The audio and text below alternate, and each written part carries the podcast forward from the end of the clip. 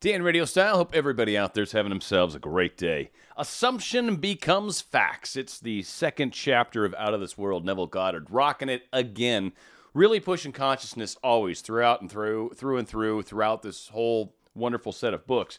But in this particular one, there's four basic things that kind of jumped out at me. One, the title, Assumption Becomes Facts. Very important to understand that the whole concept of assumption is really what's going to get us over any hump, any obstacle, any sort of thing that's going on, assume there's a way forward. Assume there's a way for your dream to come true. Assumption's key. Gotta have some of that, and it'll save your bum many, many, many times. Also, we must believe we already are and have what we desire. That's kind of something that is tricky, is hard for some to understand, and I think just some people just straight up don't do it but understanding that you must be it already. There's no you kind of are or you do it for a second and then stop. No, you got to be it always. And some of declaring something and saying, This is what I'm going to become, this is what I am, this is what I desire, like however it ends up being phrased, and you decide that you're on a path, a quest to get, become, have this thing, then you start taking steps forward towards it. Like, period, doesn't matter. I'm going towards it. I don't care what happens. I don't care what I have to deal with. I'll cross that bridge when I get there. But fact of matter, I grabbed my pack, threw it over my shoulder, and I'm on my way. Number three, the attractiveness comes from within us. It is truly kind of within us that the attractive pull, if you will, or the push from us towards what it is that we desire through experiences, and that's something that Neville kind of plays with in this book, by the way, is the serialization of reality, the way we experience life from moment to moment to moment, from experience to experience to experience. You don't just go from here to there. You've got a number of steps that happen in between, or what some of us call the unfolding, or the way it is happening, right? There's a there's a process where space and time seem to have to come into play. And finally, controlled waking dream. That's really his big point in this whole chapter uh, is the con- controlled waking dream really being the key to how we manifest. And I agree 100%, but I also would like to expand it because I think that's kind of a cool 60s term. But I think really what it is is controlled meditation. You don't just have to do this in bed when you're falling asleep. No, you can like do a meditation when the sun shines out. You can go out into a field with grass and get all, you know, comfortable and, um, you know, and get yourself into that place. So I think it's important to understand that we can get to this place any time of day, any place we're at, no matter what. Because a lot of people, I think, get hung up on the fact that it really needs to be at night before I go to bed. Shoot, man, because I, I can't really do that. I, you know, whatever reason. But maybe there's some moment where you got five minutes, 10 minutes, an hour during the day where you can do whatever you'd like. And that's the perfect time to start doing it. So, chapter two assumptions become facts. Men believe in the reality of the external world because they do not know how to focus and condense their powers to penetrate its thin crust. This book has only one purpose the removing of the veil of the senses, the traveling into another world. To remove the veil of senses, we do not employ great effort. The objective world vanishes by turning our attention away from it. We have only to concentrate on the state desired in order to mentally see it but to give it reality so that it will become an objective fact, we must focus attention upon the invisible state until it has the feeling of reality. When, through concentrated attention, our desire appears to possess the distinctiveness and feelings of reality, we have given it the right to become a visible, concrete fact.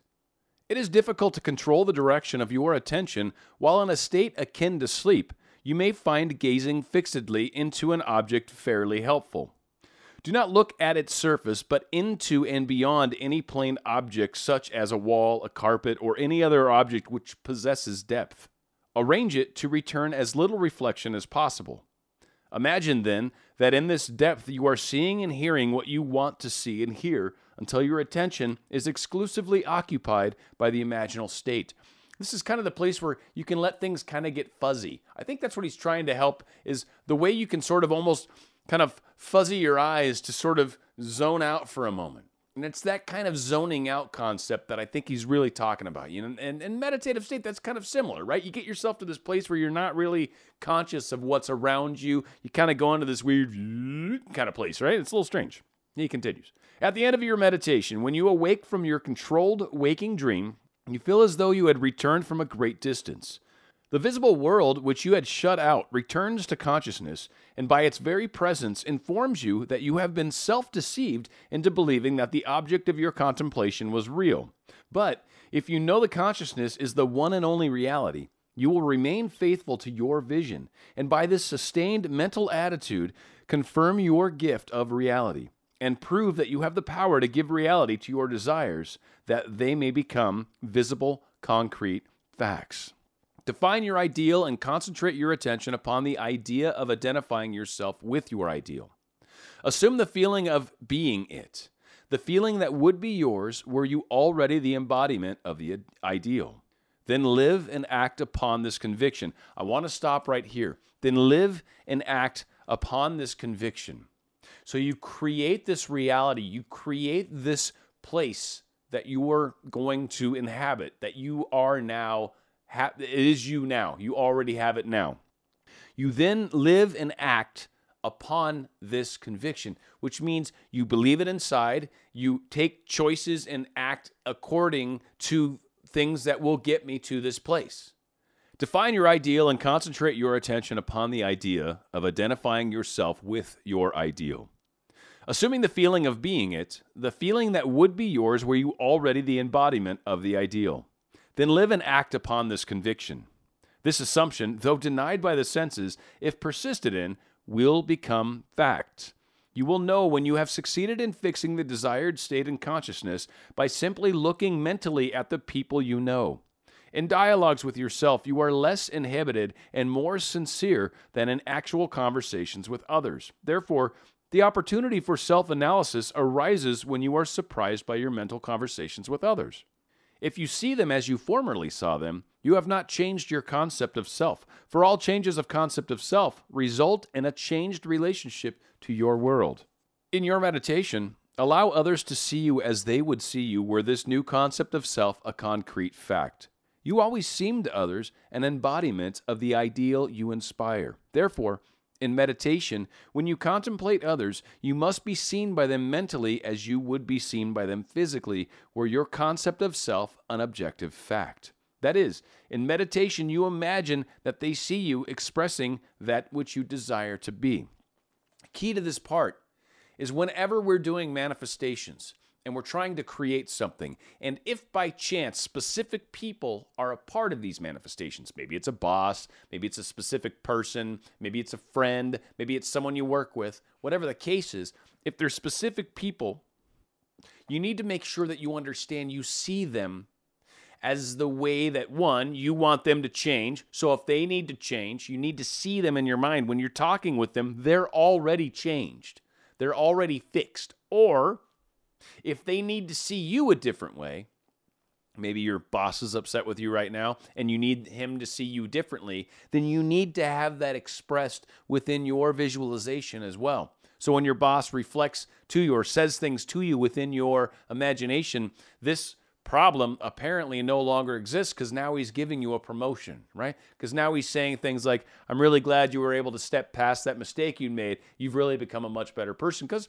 there is value, by the way, in making errors and growing from them and owning up to them. And in a lot of cases, you gain respect. Now, if you do it often, it kind of sucks, but you gain respect by doing it. Goddard continues. If you assume that you are what you want to be, your desire is fulfilled, and in fulfillment, all longing is neutralized. You cannot continue desiring what you already realized. Your desire is not something you labor to fulfill, it is a recognizing something you already possess. It is assuming the feeling of being that which you desire to be. Believing and being are one. The conceiver and his conception are one. Therefore, that which you conceive yourself to be can never be so far off as even to be near, for nearness implies separation. If thou canst believe, all things are possible to him that believeth. Being is that substance of things hoped for, the evidence of things not yet seen. If you assume that you are what you want to be, then you will see others as they are related to your assumption. This part's really important to kind of keep in mind the desire part. Once you have a desire, the desire leads you to what you need, what you want to take steps towards, the thing that you should start to focus on and create an imaginal scene around. Once you've got that imaginal scene, once you've felt it and gotten to the point where I feel it as though it is real, you let go of it. And from that point, it really shouldn't be a desire anymore, is what he's saying, because you don't desire something you already have. I don't desire this book. I don't keep buying this book over and over and over. I love this book. I read it often, but I don't desire it because I have it already. Once you have manifested your desire, your dream already, you've created it in your mind, and now you're saying, I have this already. Your desire for it should not continue. And when it does, and it's not that you don't want to experience it, but you don't feel this longing for it. You don't feel this loss of it. You don't feel this separation of it. And that's really where he gets into the different ways that we separate ourselves, where we don't believe we quite have it, where maybe it's tomorrow. Like we have a hard time believing that it is within us now. It's in our minds, it's in our heart, it's in our soul, and it will be in our physical world because of it's already in our heart, mind, soul, and crystallizing currently like you already have it. It's just dripping into physical reality uh, slower than maybe you want to uh, uh, experience it. If, however, it is the good of others you desire, then in meditation you must represent them to yourself as already being that which you desire them to be. It is through desire that you rise above your present sphere, and the road from longing to fulfillment is shortened as you experience in imagination what you would experience in the flesh, where you already the embodiment of the ideal you desire to be. I have stated that man, at every moment of time, the choice before him which of several futures he will encounter. But the question arises how is this possible when the experience of man, awake in the three dimensional world, are predetermined, as his observation of an event before it occurs implies? This ability to change the future will be seen if we liken the experience of life on earth to this printed page. Man experiences events on earth singly and successively in the same way that you are now experiencing the words on this page. Imagine that every word on this page represents a single sensory impression. To get the context, you understand my meaning, you focus your vision on the first word on the upper left hand corner and then move your focus across the page from left to right, letting it fall on the word singly and successively. By the time your eyes reach the last word on this page, you have ex- extracted my meaning. Suppose, however, on looking at the page, with all the printed words thereon equally present, you decided to rearrange them. You could, by rearranging them, tell an entirely different story. In fact, you could tell many different stories. This is what he's saying, where we take the words on the page and arrange them the way we want them. We create what we experience, by what we declare, what we decide. Uh, this is how it's going to be. It is going to be this way. Everything get in alignment and let's get on our way towards it. He continues A dream is nothing more than uncontrolled four dimensional thinking, or the rearrangement of both past and future sensory impressions. Man seldom dreams of events in the order in which he experiences them when awake. He usually dreams of two or more events which are separated in time, fused into a single sensory impression, or, in his dream, he so completely rearranges his single waking sensory impressions that he does not recognize them when he encounters them in his waking state. For example, I dreamed that I had delivered a package to a restaurant in my apartment building. The hostess said to me, You can't leave that there. Whereupon the elevator operator gave me a few letters as I thanked him for them. He in turn then thanked me. At this point, the night elevator operator appeared and waved and greeted to me. The following day, as I left my apartment, I picked up a few letters which had been placed at my door. On my way down, I gave the day elevator operator a tip and thanked him for taking care of my mail, whereupon he thanked me for the tip.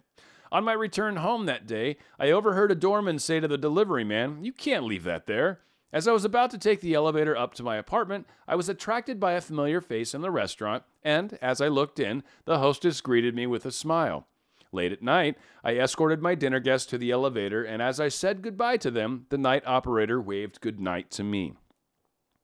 By simply rearranging a few of the single sensory impressions I was destined to encounter, and by fusing two or more of them into a single sensory impression, I constructed a dream which differed quite a bit from my waking experience. When we have learned to control the movements of our attention in the four dimensional world, we shall be able to consciously create circumstances in the three dimensional world.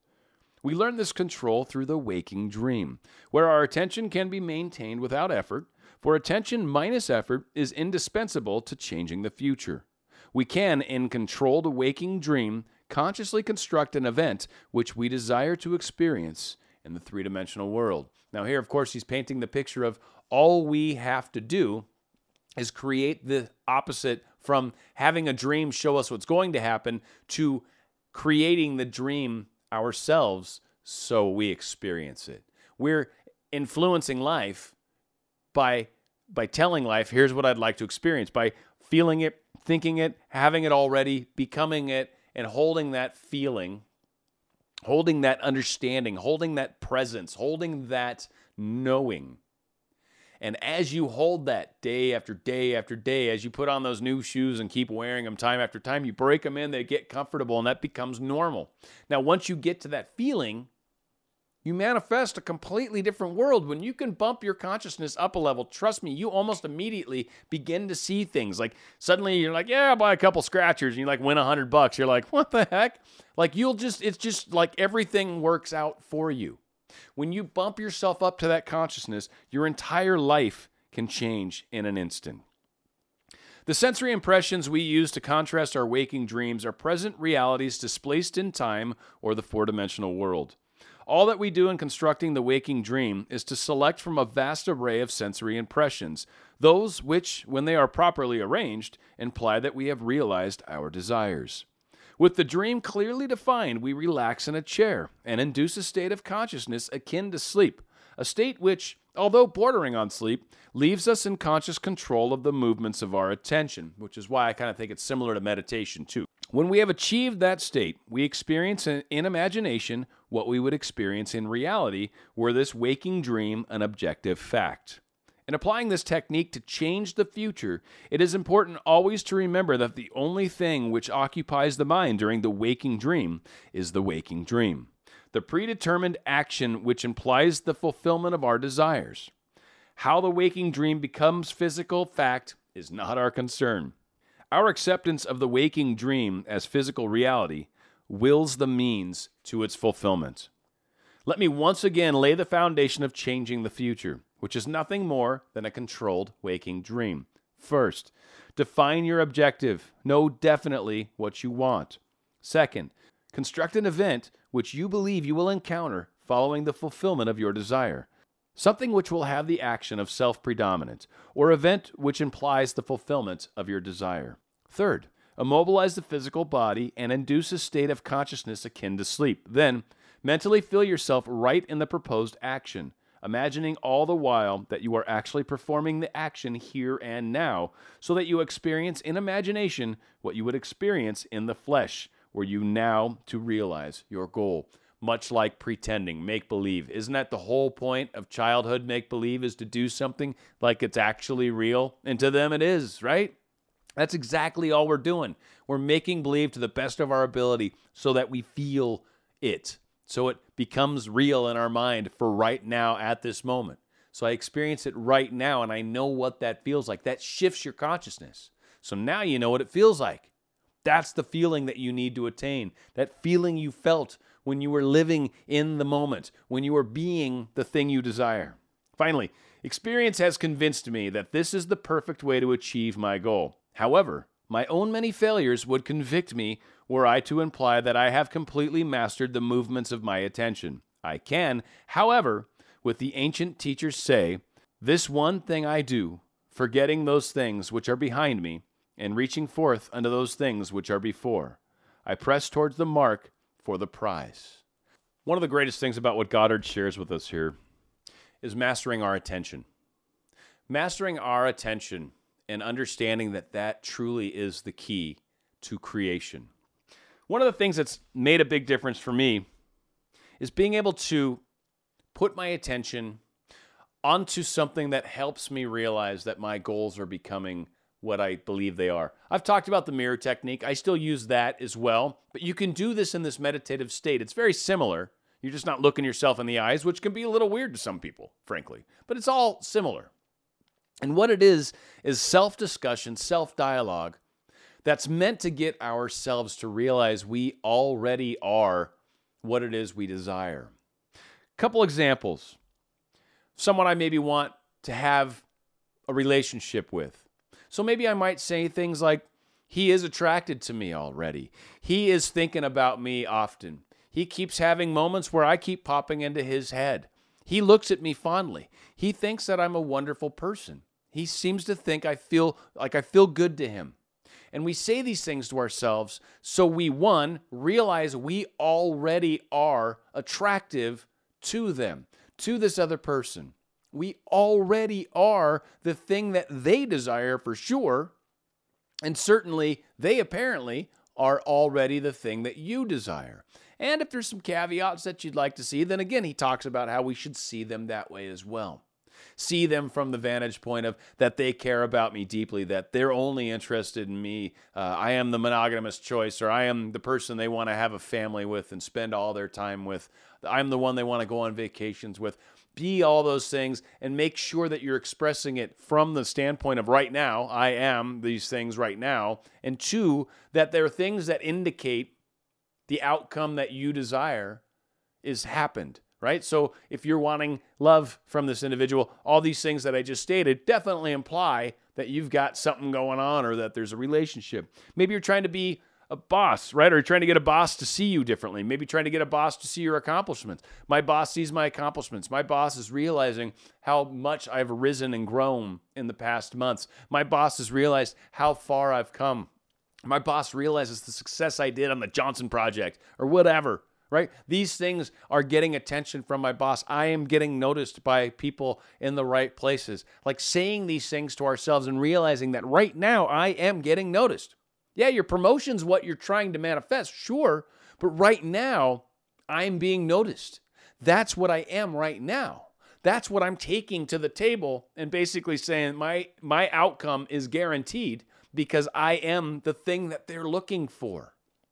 What about Instagram success, right? You got an Instagram page and you're, I am successful. I am making Instagrams. I am putting out what people want to see. I am putting out the proper content that people are loving. They are loving the content that I keep putting out on my Instagram. And what you'll find is that will help push you to the proper topics, to the proper goals, to the proper websites, to the proper, it will help guide you. When we state that this is what I am already, the stepping stones to our future begin to form and we start stepping onto them. And we start going to the right websites and we start doing things just kind of naturally, almost maybe even unconsciously sometimes. But when you stay focused on where you're going, these inevitable outcomes will show up there's someone particular you're trying to get in your life, know that they are thinking of you. Know that you are all the things that they are interested in right now. If you're trying to get a better job, trying to get more income, understand that you're already the things that would help bring about more income. I am wealthy. I am abundant. I am lucky if you're playing the lottery all the time. I am always a winner. Whatever the thing is that you're going down that path, make sure that you are it already.